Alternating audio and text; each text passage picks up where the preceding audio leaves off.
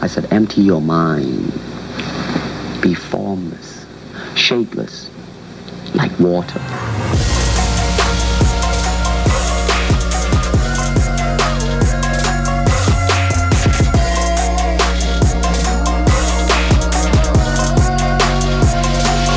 I'm gonna float like a butterfly and sting like a bee. His hands can't hit what his eyes can't see.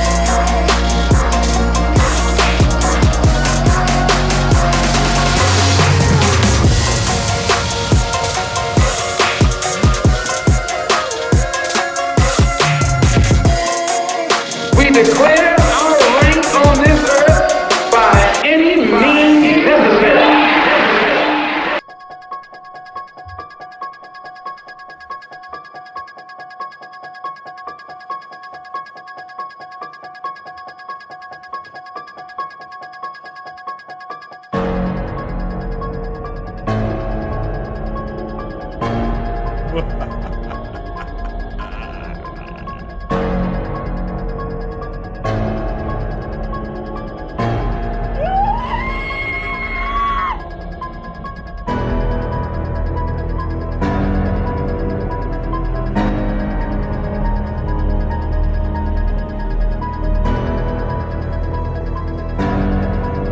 is going on, Chaos family? Welcome, welcome, welcome all to the first edition of the Chaos Short Series. I am your gracious host, Ocella. We won't get into all the nitty gritty that we do in our normal episodes. We'll save that for season three for Cerebral Chaos, which I hope you're ready for, December 5th. But today's episode is all about spooky season spooky ooky dopalicious. It's all about horror. All Hallows Eve. Happy Halloween to you listening on this special day. Hope you got your costume on. Hope you go and get you some candy. Hope you enjoy the season. Halloween is one of my favorite times of the year uh, because I get to do one of my favorite things, which is enjoy classic horror movies. My wife and I had 31 days of Dodie Halloween where we picked a different Halloween movie or a horror themed movie to watch all this spooky season. So we've been getting into the spirit, and I hope you have. But today's episode is going to be short, sweet, to the point. Again, the Chaos Short Series is not like a regular episode of Cerebral Chaos. I don't know how often we'll do it. I just wanted to do the first one for today for Halloween because I have a real affinity for horror, if you don't know. I want to open up talking about a few of the things that scared me. So, as I said, I've always been a horror fan growing up. From the earliest moments, I've always liked scary movies. I've always liked scary characters. I've just always been into it. As crazy as that sounds, there weren't a lot of things that naturally scared me or had me frightened. But there were three things that did have me scared, and I want to discuss them very, very quickly. So I can remember being a little kid watching this show, Tales from the Crypt. We had one of those big Zenith box TVs that everybody had in the 90s that sat on the floor and was like 5,000 pounds. So whenever Tales from the Crypt would come on, the thing that would scare me the most about the Crypt Keeper would be him popping up out of that casket if you've never seen that before. So I would watch all of the theme, all of the opening credits, and everything leading up to the scene where he popped out of the casket. And I would be hiding behind that huge TV, waiting for that exact moment where he would pop up out of that casket and do that crazy laugh of his that I thought I had it timed right every time and I never did. So it will still scare me every single time that show came on. But guess what? I still watch the show. Uh, Bordello of Blood is one of my favorites from that. Secondly, everybody knows the story of Candyman. Candyman, Candyman, Candyman. You say it in the mirror five times, I think. It's what five times? Yeah, five times in the mirror with the lights off, Candyman will appear behind you. For those new generation kids that just saw the 2020 version of Candyman, the one that came out in the earlier 90s was way, way, way scarier. It had people frightened I can remember being a little kid and everybody was into the Bloody Mary or the Candyman thing. But for me, it was Candyman. For everybody that I knew, for all the kids that I knew grew up with me, it was Candyman.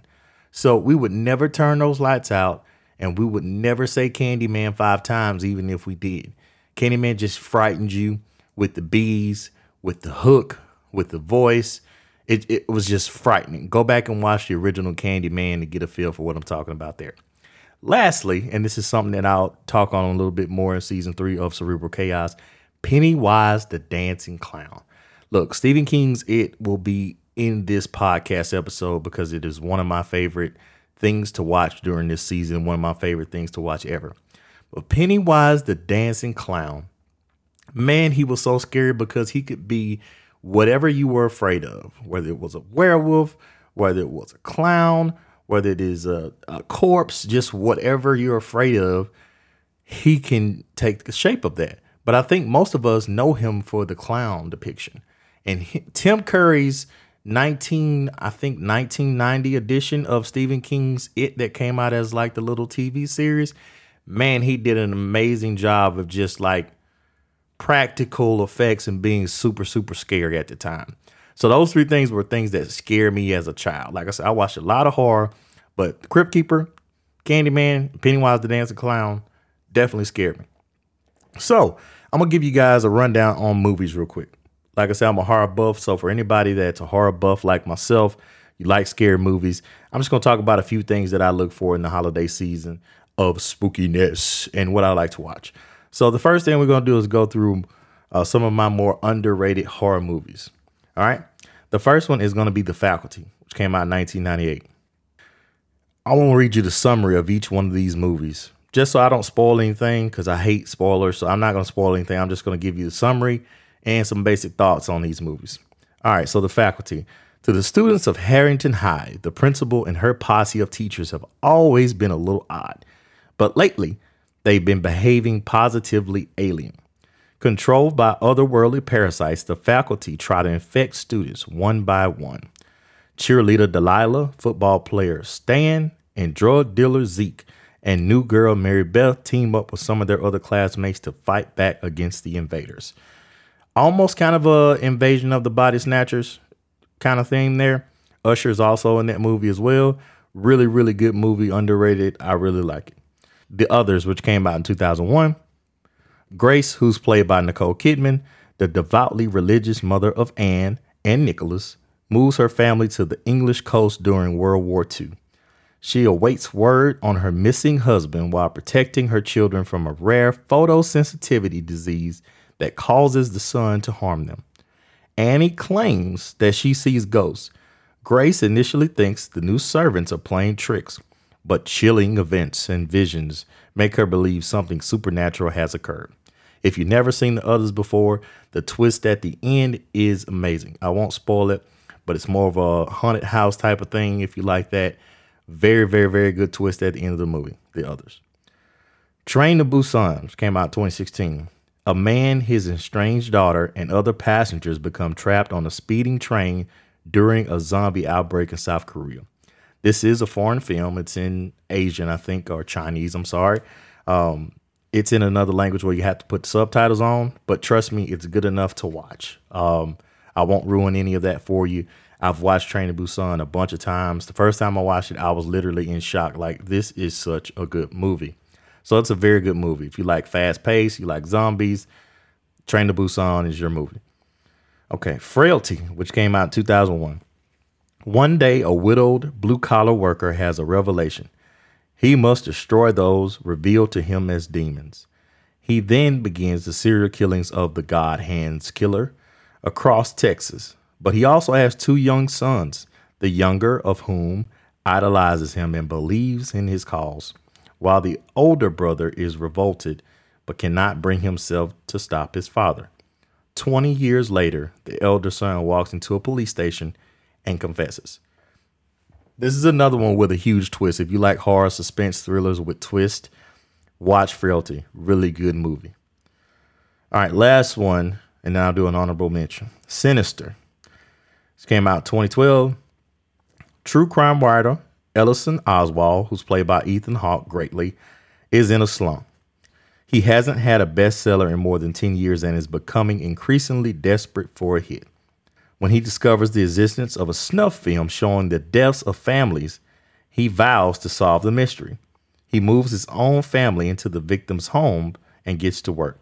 However, when old film footage and other clues hint at the presence of a supernatural force, Ellison learns that living in the house may be fatal. Bughuul is one of my favorite horror movie characters that does not get the acclaim of some of the bigger ones that he deserves. I wish Sinister would have been more than just two movies. There was a part one and a part two. The original is better. But check out Bughuul. There's a there's a scene in this movie with a lawnmower, and that's all I'll say. I won't spoil it. Honorable mentions were Terrifier, which is just a slash up. If you like slasher movies, Art the Clown is amazing. Seven is another psychological thriller type of thing. Children of the Corn was always one that I really liked. And Jeepers Creepers, the first, is another one. All right. So, most influential horror films of all time, in my opinion. When I say this, this is my opinion. Again, if you have a different opinion, awesome. I'd love to talk about it. Come on and we can talk about it. I love talking about horror movies. So, if you want to come on the podcast and talk about some horror stuff, shoot me up an email or hit me up online and we'll get you on but this is just my opinion. So I think these movies shaped horror in such a way that it is one of the more popular genres out today. So the first one is Psycho, 1960. I think Psycho solidified the horror genre as one that could be taken seriously and basically invented the greatest movie swerve of all time and is one of the genre's best villains in Norman Bates. Uh, again, we still see that today with Bates Motel is still going on. Alfred Hitchcock, just the the godfather of horror. If you've never seen Psycho, yes, it is in black and white, but it is an amazing film. Uh, it's shot very well. The atmosphere, the characters, and Norman Bates is just sensational in this movie. And again, the Swerve is the original all-time movie Swerve of all time, and one of the greatest flips in horror history. So if you haven't seen Psycho and you like horror, please go watch Psycho. It is the OG, it is the Godfather. All right, the second film, The Exorcist, which came out in 1973. The practical effects for the time were years ahead. The chill, the aura, the atmosphere of the movie is just simply creepy. And it's the height of the paranormal demonic possession films in Hollywood, in my opinion. Look, I watched The Exorcist for the first time this year in 2022 as a 32 year old adult. The Exorcist gave me the creeps.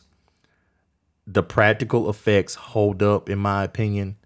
The acting, uh, there's so many synonymous scenes. The head turn, the power of Christ compels you. The the crawling down the steps. Look, you've you know about The Exorcist even if you haven't seen The Exorcist please do yourself a favor if you if you like horror. It's a bit of a slow burn, but if you like horror, you have to watch The Exorcist. The Exorcist is so influential. The scenes, uh, I just learned this the other day. The scene uh, at the climax of the movie when they're performing the exorcism. Uh, the director actually had that set built in a freezer, which is why you see them breathing cold air. Just, I mean, just amazing on so many levels. Go watch The Exorcist. All right, The Shining, a horror movie classic that's chock filled with iconic moments that have been referenced and used and appeared in other forms of media ever since. I'll give you two examples. Here's Johnny. And picture a hallway with two eerie twin girls holding hands. Yeah, The Shining is a horror masterpiece. Jack Nicholson, excellent role where he just goes from zero to a hundred, not real quick, but when he gets to a 100, it's just crazy. And you can see his slow, slow, slow decline all throughout the movie. Just an amazing, amazing movie adapted from one of Stephen King's books. Came out in 1980, by the way. Jaws, which came out in 1975. Steven Spielberg's 1975 film basically invented the summer blockbuster. Jaws broke at the time every box office record. It's a classic story where a little is a lot where we barely get to see the shark, but the horror is not knowing where the shark is. Jaws is the reason films have shot for the summer blockbuster effect to follow in its footsteps, and it's another film that is still influencing horror today. For example, if you like Jordan Peele's Nope, Jordan Peele was directly influenced by Jaws to where his monster is the jaws of the sky. End story, period. Texas Chainsaw Massacre the father of modern raw, stalk, and shock horror among horror films. Upon viewing, audiences were disgusted, walking out, crying, and some even saying that the film was pure sadism, while others declared it as a modern masterpiece. Look, I almost put Halloween here. Um, I think the only reason I took Texas Chainsaw Massacre over Halloween is because Texas Chainsaw Massacre kind of laid the groundwork for the slasher to work in Hollywood. Um, no, I don't think Leatherface is as iconic as Michael Myers. We'll get into that later. But I think the Texas Chainsaw Massacre laid the groundwork in 1974 that Halloween took to the next level in 1978. Uh, some honorable mentions here Alien, which is really great, Halloween, The Thing, uh, Poltergeist, and Silence of the Lambs. All right, my Mount Rushmore of horror icons. This is Mount Rushmore. This is four people. Somebody's going to be left off. Again, this is my opinion. Sorry if I don't have your favorite on there but these are my guys. Number one, of course, is Michael Myers. I think he's the OG. You can't have Halloween or horror without Michael Myers. Jason Voorhees, number two. Friday the 13th, the hockey mask, the just all iconic. Freddy Krueger, Nightmare on Elm Street. We'll get into that later. Just an iconic role played by Robert Englund. Changed horror for the better and just added so much to the genre. Just a, such a unique idea with horror and the dreams. And the last one I struggled a little bit. I initially kind of had ideas on Chucky, but I think Chucky's movies kind of didn't hold up. After the third one, they kind of went all wacky and crazy, and he became more comedic. Um, I almost put Leatherface here, but I don't think Leatherface has like he doesn't talk for one, and I don't think the movies really are great after the first one. So I'm gonna go with Ghostface from Scream. Look, in the '90s horror was searching and searching and searching and trying and trying and trying to get horror back in the mainstream that it was in the 70s and some of the 80s. Scream put horror back on the map. Like it's a it's a meta version of what the horror genre is, what horror movies are, talks directly to the audience, breaks the fourth wall a little bit. So Scream was phenomenal at the time. The swerve at the end of the film where you find out who is actually Ghostface. I'm going to put Scream there because I think it was so influential in getting horror back to where we are now, where it's appreciated.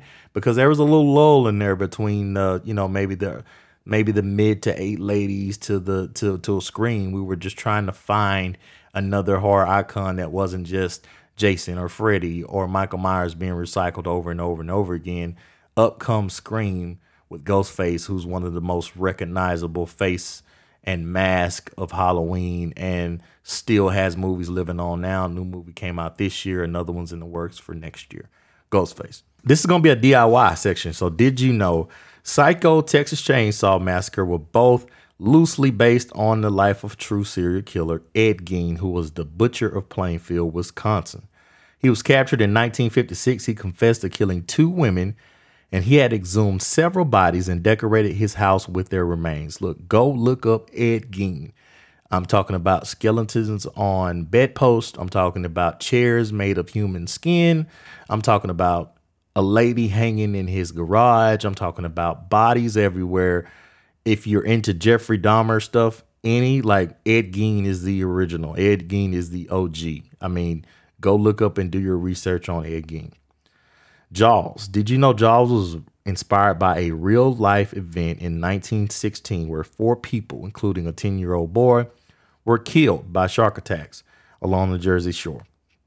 The Conjuring, Annabelle, and Amityville Horror. All stories loosely taken from the file of real life paranormal hunters Ed and Lorraine Warren. They used to have a house, which was basically a museum that kept all their files. They have all the dolls and everything that was possessed. The Annabelle doll, which was originally a Raggedy Ann doll, was still there, is still there to my knowledge, uh, under capture in the little glass thing that you see from the movies, but it doesn't look like Annabelle. It's a literally a Raggedy Ann doll. I think it's pretty cool. It's a place I wanted to go until they shut it down recently due to some zoning issues, I think. But yes, that's based on true stories as well. Did you know that the birds Another movie by horror icon Alfred Hitchcock was inspired by the real life events of birds flying into buildings and homes and cars in 1961 near Santa Cruz.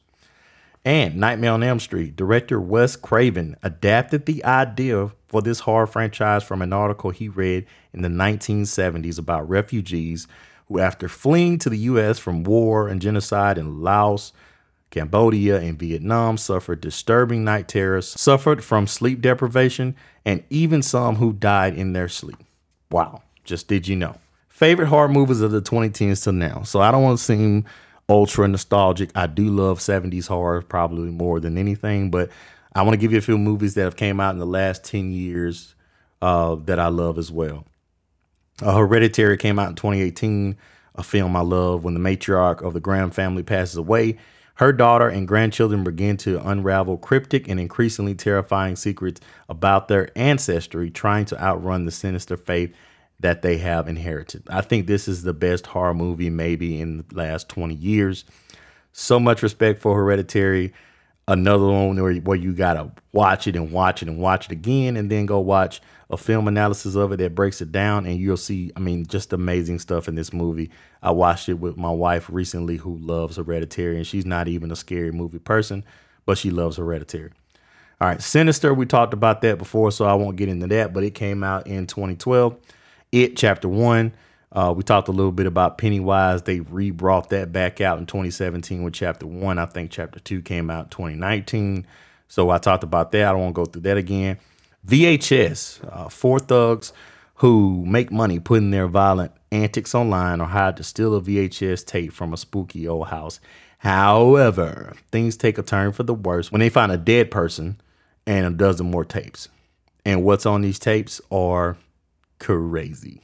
The Conjuring came out 2013. Uh, it talks about what I talked about with the Amityville Horror, Conjuring, and Annabelle. Uh, the real life stories of Lorraine and Ed Warren.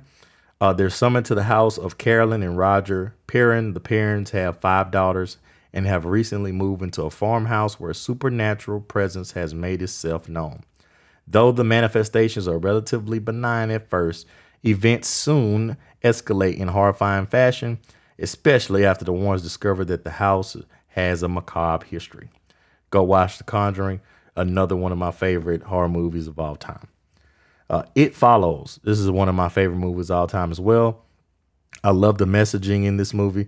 After a carefree teenager, Jay, sleeps with her new boyfriend, Hugh, for the first time, she learns that she is the latest recipient of a fatal curse that is passed from victim to victim via sexual intercourse. Death Jay learns will creep inexorably towards her as either a friend or a stranger. Jay's friend doesn't believe her and seemingly paranoid ravings until they too begin to see the phantom assassins and band together to help her flee or defend herself.